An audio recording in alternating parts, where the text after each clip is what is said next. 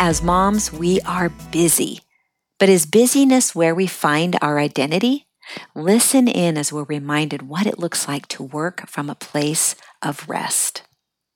Welcome to my devotional, Grace for a Mom's Heart. In the weeks ahead, I'll be reading from my devotional titled Unhurried Grace for a Mom's Heart 31 Days in God's Word. This is available on Amazon if you'd like to go check it out. Each devotional is less than 10 minutes long. I start by reading a short passage and then share some thoughts from my own heart as written in my devotional. I'll ask some questions at the end to help you dig deeper, and then I'll conclude in prayer.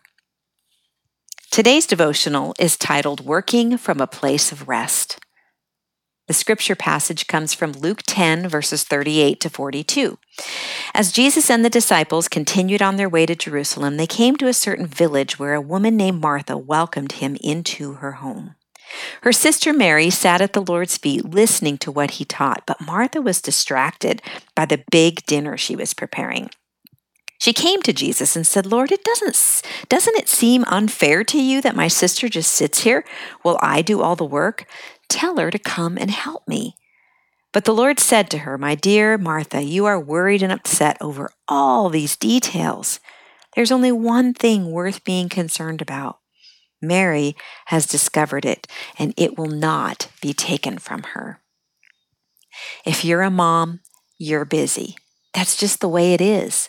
The to do list seems endless and exhausting, and though we often complain about it, most of us don't do anything to change our frantic lifestyles. Why is that? Some of us feel we have no choice. For thousands of generations, a nurturing nature has driven every mother to do what seemed impossible for the sake of her children. I know I often feel a sense of worth in being needed. God created us to have these strong, nurturing tendencies, but just like anything, when we allow them to hold a position higher than Jesus on the throne of our hearts, it doesn't go well. Something needs to change. We were created to worship. We are constantly worshiping. And because God made us to worship Him alone, anytime we start to lift up something or someone above Him, we will experience a negative ripple effect. I am admittedly a Martha. I can so relate to her distraction over the details of dinner, the practicalities of life. Seeing to the details is one way I show others love, but at a certain point, I have to ask myself Am I really loving or am I feeding my own sense of worth? And has that sense of worth become an idol in my heart? When Jesus responded to Martha's plea for help, he was actually responding to the state of her heart. Her words exposed her worry and hurriedness. She clearly believed that doing something good for Jesus took precedent, precedence over listening to something good from him.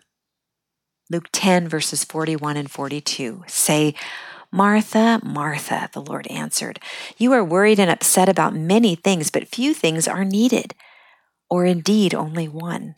Mary has chosen what is better, and it will not be taken from her. We don't have to make the mistake of trying to establish our identity through our work.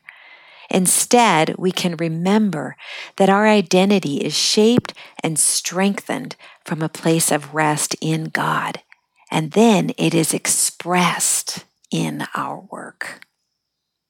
Take a minute to think about or write down what God is saying to your heart, and also what your heart is saying to God. Here are a couple of questions to help you dig a little deeper. Do you find it easy to lay down your agenda and good works at the feet of Jesus and just be with Him? When you do this, you put yourself in a position of being able to hear the good that He has for you. Let's pray. Heavenly Father, we thank you again for your word. We thank you for your faithfulness. We thank you for the reminders that you've given us, Lord, to press into you, to take the time to sit at your feet and listen to the good that you have for us before we go out and do the work that you've put in front of us. God, sometimes that means we have to do it while we're uh, feeding a little one or nursing a baby or changing a diaper. But God, help us to be faithful, to continue to take our hearts and to sit at your feet, Jesus, and hear the good that you have for us. We pray this in Jesus' name. Amen.